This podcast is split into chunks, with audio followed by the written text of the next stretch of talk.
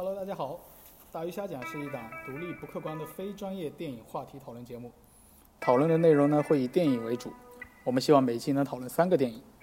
当然可能会借电影讨论一些我们当下想聊的话题。欢迎大家在喜马拉雅订阅收听我们的节目。我是选了就算是烂片也要坚持看完的大鱼。现在欢迎我们第一期的嘉宾端子小姐。大家好，我是兴趣一直在漂移的段子。嗯，可以，这个这个开场白非常好。作为我们第一期的观众啊，哎，不对，作为我们第一期的嘉宾，哎，嗯，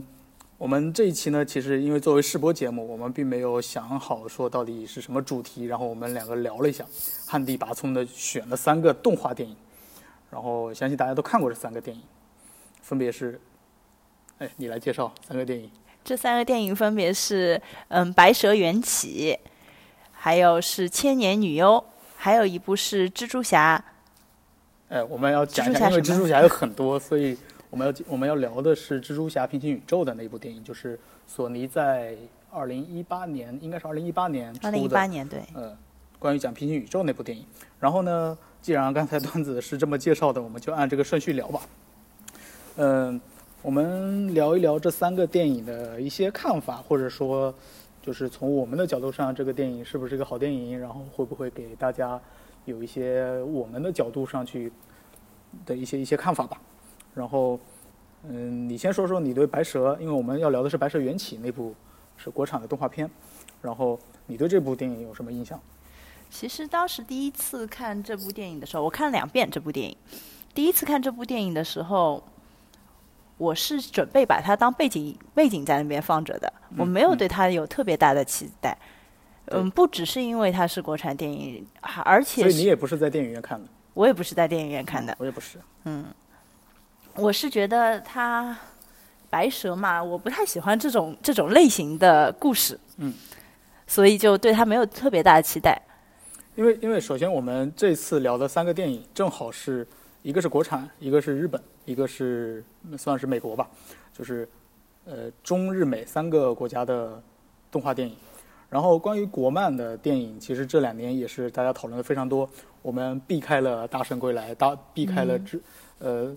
哪吒，然后避开了去年的姜子牙，我们聊了《白蛇缘起》。其实呃在我的印象中，《白蛇缘起》是一部对《白蛇传》演绎的还是相当不错的一个电影。但是我们我们在开录之前也聊了，我们。最近都重新看了一遍这个电影，就发现好像它也没有好到我们会惊叹说哇这个电影真好看的程度。这这不是一部令人惊叹的电影，我觉得。你对这个电影有什么印象吗？就是哪些情节或者是你觉得呃稍微还不错的点之类的？呃，我我其实对那只妖，就是那只狐狸的那只妖，印象特别深，是那个练修兵器的那个铺子里面那个。哦，那只狐狸，那只狐狸，对，那是只狐狸。我对那个印象特别深。是是是。我觉得，我觉得这就是他一个形象，一个形象首先是很特别的。嗯，他没有想到，就是他是一个正面反面的形象。嗯。然后第二就是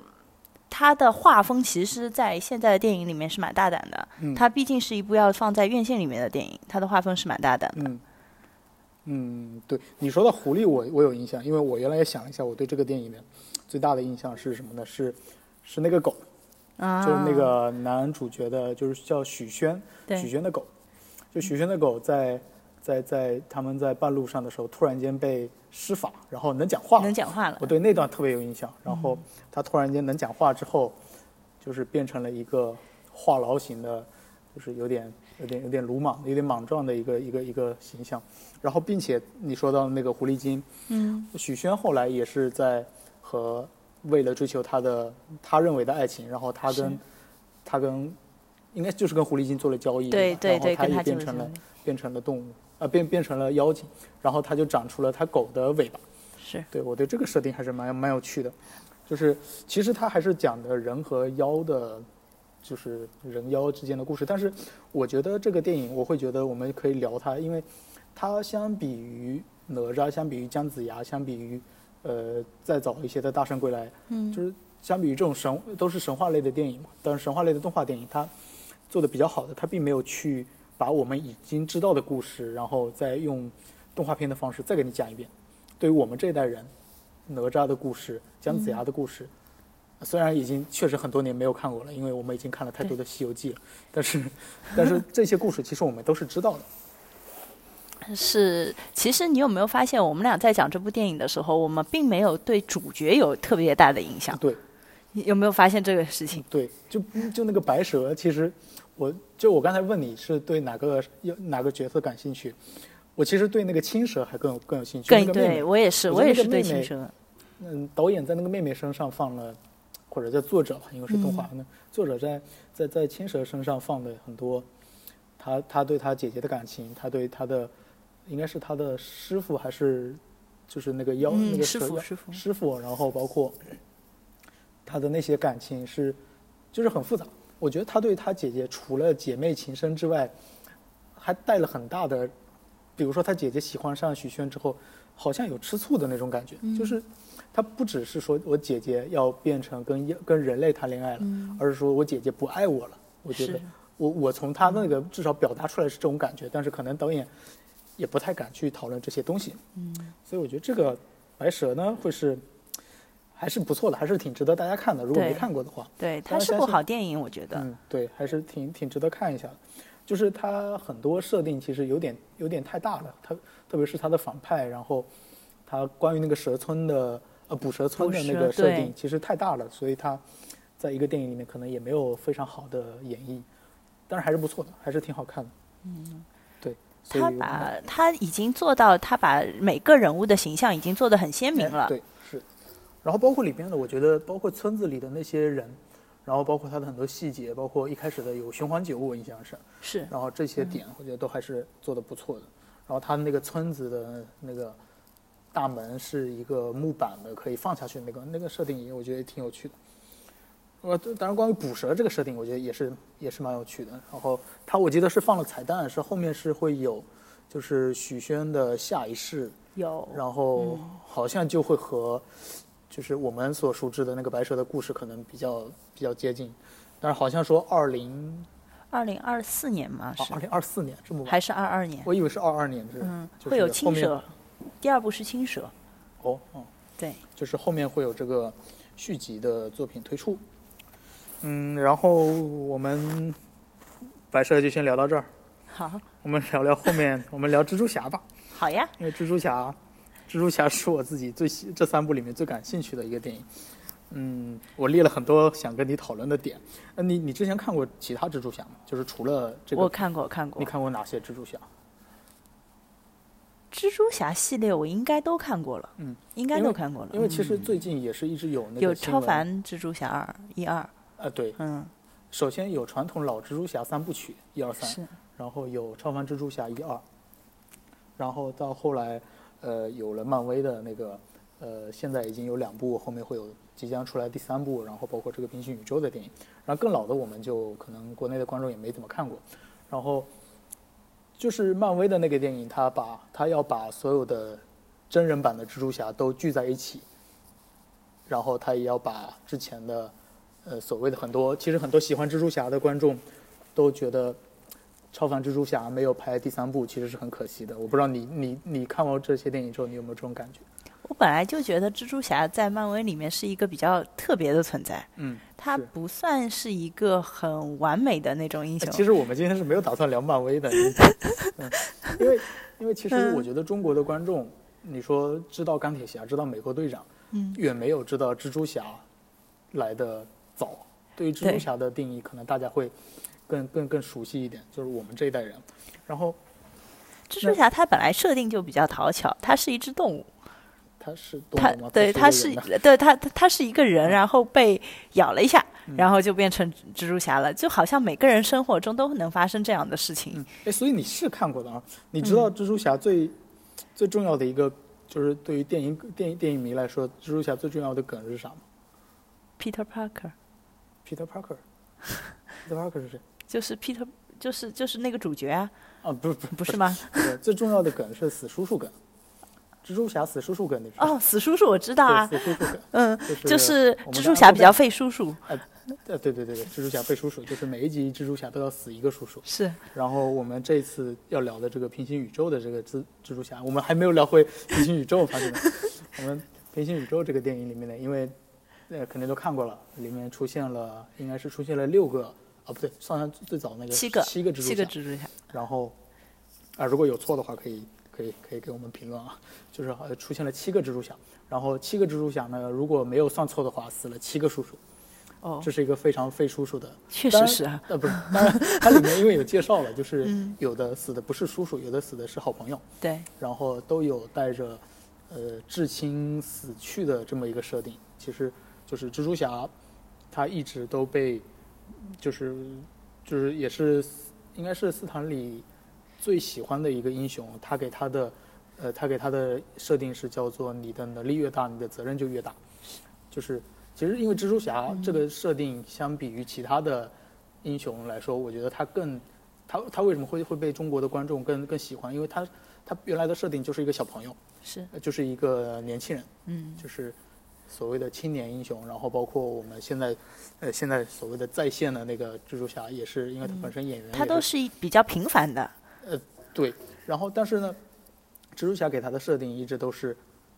他拥有了巨大的能力，就像你说的，他被蜘蛛咬了一口，然后他拥有了巨大的能力，然后你的能力越大，你的责任就越大。你可能本来没有这个责任，但是因为你有了这个能力，你就必须有这个必须承担起这个责任，这个责任。对对对。然后，所以关于这个电影，其实我觉得他后面是我们可以等会儿再聊这个，他他他对这个定义又有了一个深的更深的一个解读，因为他首先他很大胆的把这个角色变成了呃第一次出现了黑人蜘蛛侠，是。虽然它是个动画片，但是他嗯。把、呃蜘蛛侠的就是本体就蜘蛛侠那个人嗯。被咬的那个人设定成黑人，然后里面有加入了很多黑人文化，包括包括音乐，黑人的音乐，嗯然后包括可能也不不止黑人，就是美国当下最流行的 L Jordan 啊那些那些东西，就是来自于黑人文化的一些东西。然后呃，我觉得首先我们看这个电影看下来，我会很感叹，就是索尼索索索尼爸爸在这方面，就算他很多年没做过相关的作品了，可能他突然间一做一个平行宇宙，我觉得是耳目一新的。因为我第一次是在电影院看，我当时看这个电影，我就我都震惊了，我都在怀疑说，我到底是在看都，我都有的时候会在想，我是在看漫画，还是在看电影，还是在看真人，还是在看动画？就是你会错乱掉，但是就整体的体验是哇，震惊，非常好。按照专业说来说，这是一个就是三炫二的电影，就是哦把一个三维高级了高级炫成了一个二维，然后这是一个漫像漫画形式的一个电影嘛，嗯它通过一些漏帧的方式，它故意把那个帧给漏掉，哎呀，哎呀，哎呀，这水平瞬间高高上来了，就漏帧，哎漏帧，它漏掉几帧，你好像感觉你在翻漫画书，但是你又觉得它是一部三维，它用三维制作的电影嘛，人都是立体的，是，嗯然后我特别印象深的就是有一集，应该是呃有有一段是他从呃楼蜘蜘蛛侠从楼上掉下来，当时他还还不具有完全的蜘蛛侠能力，他从楼上掉下来，然后大喊了哇的一声，然后那个字旁边是有字幕的就从他边上往上飞过去，哇，我觉得当时就突然间，就其实那个那个时候也是提醒了哦，你在看的是一个。并不是在看漫画，是是看一个动的东西，就是包括它里面的一些屏幕上的，就像漫画人物，人物旁边的边上会有字边上对对对的那种就是这些，设定，我觉得真的嗯。是非常有趣。然后在里面也出现了斯坦李，是就是你记得好几次，呃对，然后嗯。特别是当蜘蛛，就就是当我们的主人公去买那个买蜘蛛侠的衣服的时候，对对对，嗯。买衣服的时候，然后问问问问老爷子说，我如果不合适的话，可以拿来退嘛？然后就是反正我当时，我我我最近复习了一遍这个电影，嗯我当时又看到了斯坦李的时候，其实是很感慨的，因为因为我知道斯坦李对蜘蛛侠本身，这他也承认过很多次，我们前面说他承认过蜘蛛侠是他最喜欢的超级英雄，所以我觉得这个这里面也是相互之间的这种这种英雄惜英雄的感觉，然后。可这个能可能男孩子对这种英雄的感情跟女孩子不太一样，啊我觉得不是每个少女都希望长大以后嫁给蜘蛛侠的吗？啊，不是这样的。嗯，我看的时候我是就比较单纯的，就是很喜欢这样一个角色，嗯对，其实，其实我觉得我对这个电影其实，嗯，因为我确实本身对蜘蛛侠也蛮喜欢的，然后我看了这些，我我在这个电影里面其实看出了一些新的东西啊，就是，嗯，我们前面说蜘蛛侠一直都是你的责任，呃，你的能力越大，你的责任越大，但是其实这个我们这部电影的主角他其实经历经历过了一个。我拥有能力，但是我并不希望，或者说我并不主动去承担责任的一个过程。是他，他重新去反思了这个过程到底是，就是究竟是为什么？而且这里面其实设定很多，就是关于，就是那个那个黑人小朋友，他刚开始的时候其实并不是一个被人关注的，包括当有六七个蜘蛛侠站在同时的时候，他一直都希望自己。被隐藏掉，像像电影里面，它也有隐藏，它有隐身功能，对。他一直希望在当很多重要场合，或者说当压力来的时候，他希望说，我我我可以隐身，然后有有已经成型的，有里面也出现了平行时空里的正牌蜘蛛侠，应该就是我们所谓的超凡蜘蛛侠的电影漫画版，对，就是希望那个蜘蛛侠能去承担一切，然后但是他在这里面也是转变的过程嘛，就是他重新去演绎了一遍。能力越大，责任越大。但是他其实反过来，就是并不是因为我有了能力，我就必须承担责任，是我想好了我要承担责任，然后我就去承担责任。我觉得首先在电影的设定里，他是崇拜蜘蛛侠的，他的内心是渴望成为一个像这样的英雄的。嗯。但是实际上呢，他觉得自己不够，他有一定的自卑感，他觉得自己不不能成为这样的人。但是当他拥有这些能力的时候，他觉得好像我一点一点是可以去做到这样的。是，就是我觉得这里面除了这些人物的之间的对比，我觉得特别有趣的，特别让我还有一个印象深刻的点是，它里面出现了很多次，就是漫画里出现了漫画，出现了漫画书。首先，他给每个蜘蛛侠出场的时候都介绍了，他们都有一本自己的漫画。对。然后包括主角本身自己一直在看蜘蛛侠的漫画，包括他，因为他突然间具备了超级超能力。然后他在学习如何如何如何运用的过程，他也是在看蜘蛛侠有有一个我不知道真的有没有这个漫画，就是蜘蛛侠如何过平凡生活，好像之类的，就是蜘蛛侠就是也是看漫画去学的，就是他给应该是给很多，因为国内可能并没有看漫画的这个文文化，不是我们不是看漫画长大的，可能对于嗯美国本土的观众来说，对于看就是看漫画就是。他反而又又加进了一层，我就是看着蜘蛛侠漫画长大的，然后他可以去变成蜘蛛侠，我也可以，就可能有，那我觉得可能有这个这一层的意义。但是我是觉得，在在看一个漫画电影里面出现了漫画书，我就觉得这个设定真的太牛逼了，就是它它好像是一层一层又一层的，太多层了，就是从嗯，就就就就就积分导数级别的，就是特特别多层次的。然后反正呃。据说这个电影好像也是在二零二二年还是二零二，对，还有第二部，也会有第二部，对，也会有第二部。所以蜘蛛侠其实，而且在二零一二二零二一年马上也会有，呃，漫威的蜘蛛侠三，嗯，所以对于蜘蛛侠，不只是对蜘蛛侠，对蜘蛛侠平行宇宙这个定设定，就马上就会有好几个作品出现。所以，我觉得我对对自己还是蛮期待的。我觉得，如果到时候上映的时候。我可能还会再回来复习一遍这部这部蜘蛛侠平行宇宙。我我对蜘蛛侠这部我特别喜欢的是他几个角色，他角色特别多，每一个角色都是从一每个不同的角度，好像这个蜘蛛侠真的是有不一样的性格。就好像你所说的，每一个人都可以变成蜘蜘蛛侠，嗯，就有这种感觉，嗯，包括它里面有一个女性角色蜘蛛侠，对，还有一个萝莉的蜘蛛侠，日本的那个设定，对，甚甚至于那个猪都可以变成蜘蛛侠，是。Peter Porker 嘛？他那英文特别好玩，是 Porker，对，猪肉，对，包括其实包括他的婶婶。就是他婶婶的那个设定，当然在这个宇宙里面，他的婶婶并不是，并不是我们主角的婶婶，是死去的那个蜘蛛侠的婶婶。是。然后，呃，从平行时空来的那个帕克去找了这个宇宙里的婶婶，然后那个婶婶带他，那个婶婶特别社会，那个婶婶带他们 去看了这个宇宙里的蜘蛛侠都有哪些装备，然后包括后来也是他给主角打造了他的那一套装备。装备。对，然后其实这个电影让人家，呃，让让观众。就回来讨论的点其实很多，就是除了你刚才前面提到的那个，呃，日本的那个日本的蜘蛛侠，然后猪的那个蜘蛛侠，其实最前面的那个女生就是白色战服的，白，衣服的那个蜘蛛侠，就它和原来最早的蜘蛛侠，它也是有一定的联系的。那对，嗯。就是她的那个设定会被很多，因为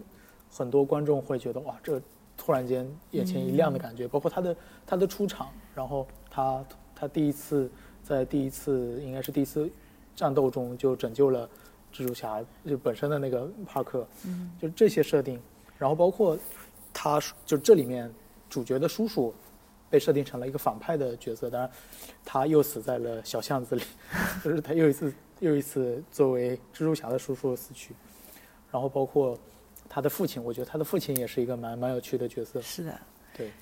我特别喜欢他拿着警车说“我爱你”那一段，啊、呃是是对，我觉得这是一个很真实的父亲。你是是吗？对，你的父亲也这样吗？嗯，就是是一个美国的很真实的父亲。嗯，好吧，嗯，就是他，他不怕儿子丢脸，但是嗯儿子其实那个时候觉得很丢脸。嗯是，然后这个电影其实很多，到我我之前还去找过他的壁纸，就是、嗯就是所谓的信仰之跃，你知道吗？就是嗯。后来蜘蛛侠就是主角觉醒了，他要从呃一个高楼上跳下来，然后被，当然那段也也很热血，热很中二，然后在电影院肯定大家都很激动，那那个月被称为信仰之跃，那个过程其实，嗯，怎么说，在很多信仰之跃这个东西，在很多游戏很多，但我不知道它最早起源于哪里啊，就是在很多地方都被用，都被利用起来，然后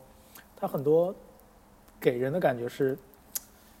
蜘蛛侠要蜕变，也要经历这个过程，然后每个人会去找自己，嗯就像你说的，每个人都可以成为蜘蛛侠，那他在这里面该找到什么自己？哎呀，我们就不是不不上这个价值。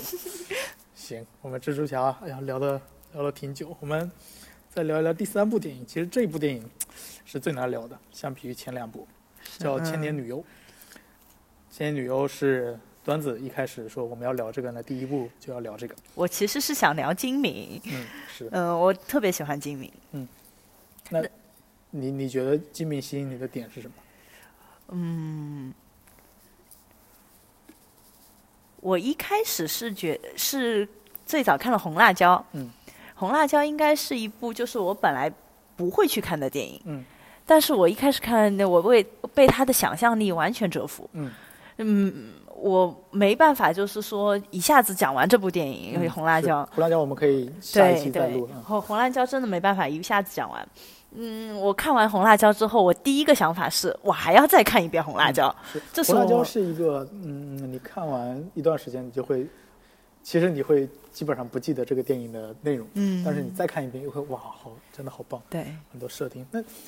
那你你是先看了红辣椒，再看的《千年女优》，对吧？对，我是先看了红辣椒，然后看了东京教父，嗯然后看了魏不魏麻的布屋，麻麻魏麻的布屋吧，魏麻魏麻魏麻的布屋，布屋啊。魏麻的布屋，然后再看了这部《千年女优》。那你你看完，因为我们就不聊前面几部电影了，嗯嗯，就我们有机会再聊一期精敏，正好把那三部聊一下。这关于《千年女优》，你看下来，就是你的，就你最有印象的点是什么？我最有印象的点是它那个每个镜头的切换特别完美。嗯嗯，没有一部电影可以就是做到把一个脸这样子瞬时的移到另外一个时空，嗯然后你那个故事还是很顺的。嗯我特别喜欢他，就像嗯就像蜘蛛侠里面是一个电影里面有很多漫画，嗯，这部电影是一部电影里面有很多电影。电影对，其实这部电影里面，他就如果没有看过的观众啊，如果没有看过的听众吧，就是它大概讲的是一个，嗯、一个非常资深的日本的呃女女演员，然后她晚年的时候有一个记有个导演以记者的身份去采访她，跟她讨论了她的演员演员的一生，生涯，对嗯演艺生涯。然后它里面有大概十多部的剧中剧的设定，就是在不同的剧中的电影中去切换，其实是一个寻找的过程，对吧？它其实从电影的剧情来说，他是在寻找他的算是一见钟情的爱人，是，对。然后他当时他的他要追求那个人，只是给他留下了一个钥匙，然后他就寻找了他一辈子都没有找到。我更愿意觉得他是一个在寻找自己的过程。嗯你觉得他是在寻找自己？对，那其实这是我嗯留的一个问题，就是他到底在找什么？对你觉得他是在找自己？对，我觉得他是在寻找自己，因为毕竟一个人对另外一个人，他只是一面，嗯他不是说真正确确在找这个人，嗯而是他想要就是找寻我自己到底要成为一个怎么样的人。嗯包括他那个时候，他第一次碰到他的时候，他正好是有导演来找他，想让他当演员，嗯但是他那个时候其实是不确定自己要不要去做一个演员的。在碰到了他之后，他决定我要去做一个演员，嗯这其实就是一个他找寻自己的过程。嗯，包括到了后面，他遇到了那个另外一个导演，他跟嗯这个导演结婚，对他当中其实也是穿插了，嗯，一他又遇见了那个男的一嗯次。是，这次遇见是难道说是他真的遇见了吗？我见我觉得不见得，嗯我觉得更像是他要做人生最重要的一个决定，她是不是要嫁给这个导演？嗯，就是，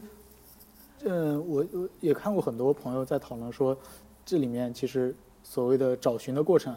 就是他认为找寻的过程就是比相爱的过程更重要，就是是找寻过程是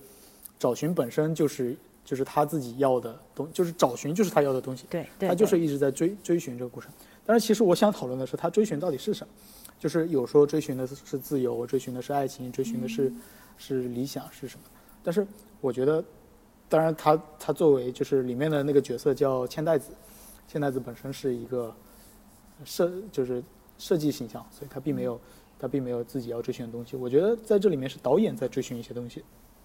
就是，嗯，我在我在上半年啊、不是上半年啊，下半年，二零二零二零年的下半年看了看了一本书，叫《日本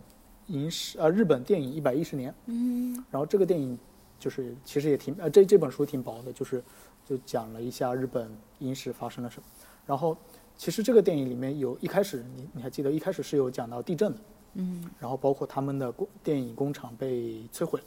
其实这个设定其实就是日本影史的设定。日本影史中有过一段很重要的、呃很重要的历史，就是他们最核心的，呃，相当于电影工厂吧，电影制作厂，呃，因为因为一些一些原因，然后毁掉了，然后包括有重建的过程，然后包括其实它这里面的千代子也是有实际形象的，就是有实际演员的形象的。哦，是这样。对嗯。他，他当然也有，我记得应该也有人问过金明本人，说你的你的千代子到底实际上你在你在也不叫，就是你在描述是哪个演员，哪个当红的，或者说哪个知名的女演员，然后他自己说他他应该说的他的答案应该是袁洁子，袁洁子就是呃《东京物语》里面的那个女主，啊，那那个那个那个应该是叫二二儿媳妇，嗯，对，就是那个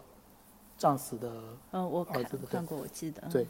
那个那个演员叫袁洁子。然后其实它里面，金敏的答案是说，并没有哪一个女演员能够完全的把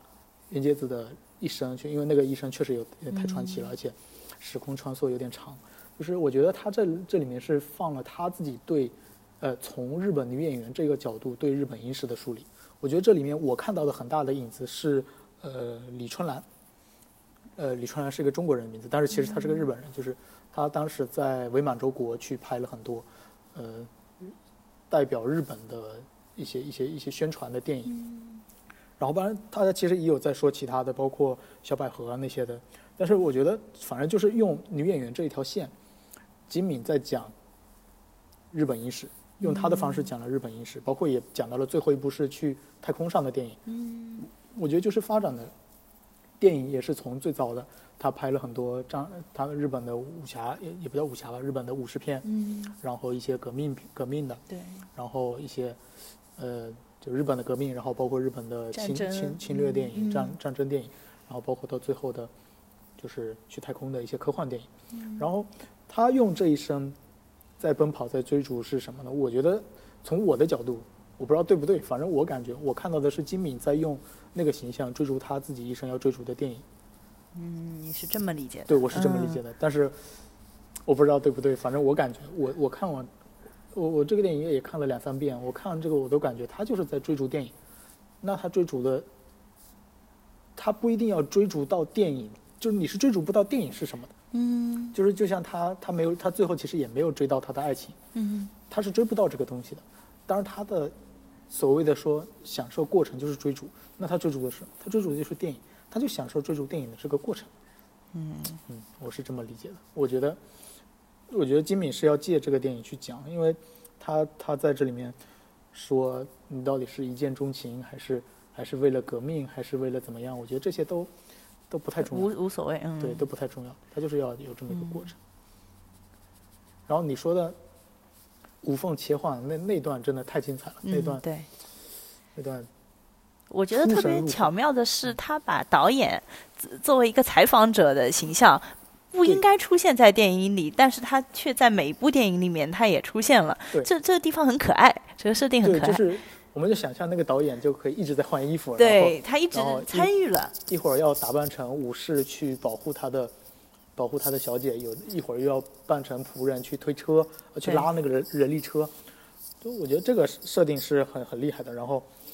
其实你在里面看，就是所谓的剧中剧的意思，但是他在剧中剧中剧，对。就是一直切换，然后我能理解到，我能理解到，就是嗯，千代子作为一个电影形象出嗯现在那边，但是我没有想到呃导演很巧妙的把导演的形象，一个采访者的形象也融入到每部电影里面嗯去，是。因为它是一个采访的过程，这个就很舒服。对，我记得跟他一起去的那个就是拍摄的那个人，还吐槽了一句：到底现在是在采访还是在拍电影？对，对，我记得官方吐槽，就是就看这个电影的感觉，就是我真的很好奇那些电影的本身，因为我我我我也没有考证过那些电影到底哪一部对应的嗯现实中是不是哪一部电影真的有，呃可能也也不不不能一一对应。如果有嗯听众知道的话，可以给我们留言啊。就是它那么多电影里面的设定，然后它里面也还有海报，对吧？嗯我记得他那个桌上还出现了各个电影的海报，这些设定真的是太厉害了。然后演员的角呃，也就是那个演员在本身里面扮演的各个电影的角色之间的形象的切换，和他自己人生的切换，嗯，是。但我我都不太注意他的人生的切换，我觉嗯得他这一生，嗯，他因为他在回顾他的一生嘛，他的一生远没有电影，就远比电影的那段时间来的长。他在电影的过程中，他一直都是长那样的，就是嗯我觉得还是年年少的形象吧。包括他到最后最后的时候，也就是，呃，最后说演到和他的应该是和她的导演丈夫结婚的那段，我觉得都是比较年轻的形象。我觉得她的一生还经历了很多我们不知道的事情，但是那那个作为导演对于青年女演员的，不叫青年女演员，对于日本女演员的寄托，我觉得她是完整的去把年轻的那个形象表表达完了。嗯，那这段我们聊的挺好的，然后这三部电影聊完，我们怎么怎么收这个尾呢？嗯，你觉得这三部电影，呃，哎，你觉得这三部电影如果一定要把它平行放在一起的话，你会最喜欢哪一部？我会最喜欢平行宇宙，你会最喜欢蜘蛛侠？对我会最喜欢蜘蛛侠，嗯其实蜘蛛侠和千年旅游有点，从某种意义上有点像，就是它、呃剪辑都有自己很有特色的地方。是，就是这是两部很有个人色彩的，呃不是个人色彩，就是很有很有独特色彩的电影电影嘛。对，然后我们是希望中国电影什么时候能拍出这么精彩的，中国的动画动画电影什么时候能拍出这么精彩的？因为我们这两年抱着非常大的期待，在期待我们的国漫崛起。中国电影的话，国漫崛起并没有觉得特别高。其实它包括资金的限制也是很大的一部分。嗯如果，嗯，算了，就不如果了，这个玩意儿如果不下去了。好吧，那我们这一期就先聊到这里。这个作为一个试播集，如果各位听到了呢，如果各位听到了这期节目，就说明我们对自己聊的还挺满意的，并且我也完成了剪辑工作。然后，如果你听到了第一集，就说明我们会有第二集。那如果关于第二集大家想听我们聊什么什么电影，或者说想跟我们聊聊什么电影，都可以在评论区给我们留言。然后，呃，如果你听到了这期节目，你肯定是在喜马拉雅听的啊，希望大家可以在喜马拉雅订阅我们的节目。然后我是，就算选错烂片也要坚持看完的大鱼。嗯，我是兴趣一直在漂移的端子哎，你还没有忘记你的设定啊？那我们这期就先到这里，谢谢大家，谢谢大家，再见再。见。